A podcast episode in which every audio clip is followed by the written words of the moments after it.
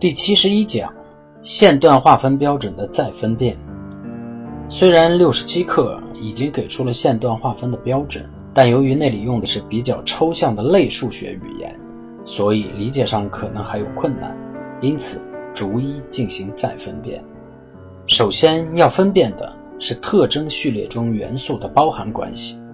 注意，特征序列的元素包含关系，首先的前提是这元素都在一个特征序列里。如果两个不同的特征序列之间的元素讨论包含关系是没意义的。显然，特征序列的元素的方向和其对应的段的方向是刚好相反的。例如，一个向上的段后接着一个向下的段，前者的特征序列元素是向下的，后者是向上的，因此根本也不可能存在包含的可能。那么，为什么可以定义特征序列的分形呢？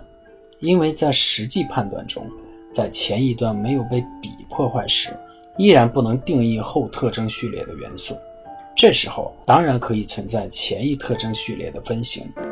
这时候由于还在同一特征序列中，因此序列元素的包含关系是可以成立的。而当前一段被比破坏时，显然最早破坏的一笔如果不是转折点开始的第一笔，那么。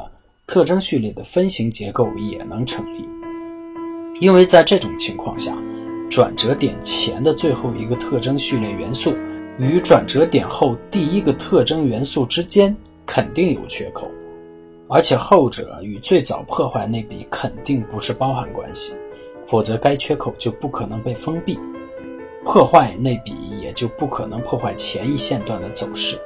这里的逻辑关系很明确的。线段要被笔破坏，那么必须其最后一个特征序列的缺口被封闭，否则就不存在被笔破坏的情况。那么现在只剩下最后一种情况，就是最早破坏那笔，就是转折点下来的那一笔。这种情况下，这一笔如果后面延伸出成为线段的走势，那么这一笔就属于中间地带，既不能说是前面一段的特征序列。更不能说是后一段的特征序列，在这里的情况下，即使出现似乎有特征序列的包含关系的走势，也不能算，因为这一笔不是严格的属于前一段的特征序列，属于待定状态。一旦该笔延伸出三笔以上，那么新的线段就形成了。那时候谈论前一特征序列的包含关系就没有意义了。总之，上面说的很复杂，其实就是一句话。特征序列的元素要讨论包含关系，首先，首先必须是同一特征序列的元素，这在理论上十分明确。从上面的分析就可以知道，从转折点开始，如果第一笔就破坏了前线段，进而该笔延伸出三笔来，其中第三笔破掉第一笔的结束位置，那么新的线段一定形成，前一线段一定结束。这种情况下还有更复杂一点的情况。就是第三笔完全在第一笔的范围内，这样这三笔就分不出是向上还是向下，这样也就定义不了什么特征序列。为什么？因为特征序列是和走势相反的，而走势连方向都没有，那怎么知道哪个元素属于特征序列呢？这种情况无非两种最后的结果：一，最终还是先破了第一笔的结束位置，这时候新的线段显然成立。旧线段还是被破坏了。二，最终先破第一笔的开始位置，这样旧线段只被第一笔破坏了，接着就延续原来的方向。那么显然旧线段依然延续，新线段没有出现。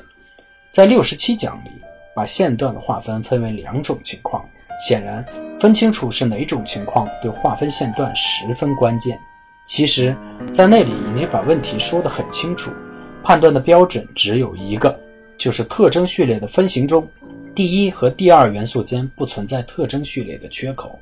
从上面的分析可以知道，这个分形结构中所谓特征序列的元素，其实是站在假设旧线段没被破坏的角度说的。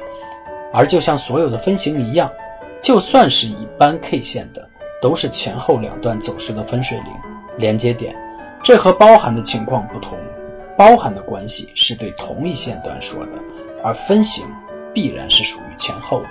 这时候，在构成分形的元素里，如果线段被最终破坏，那后边的元素肯定不是特征序列里的。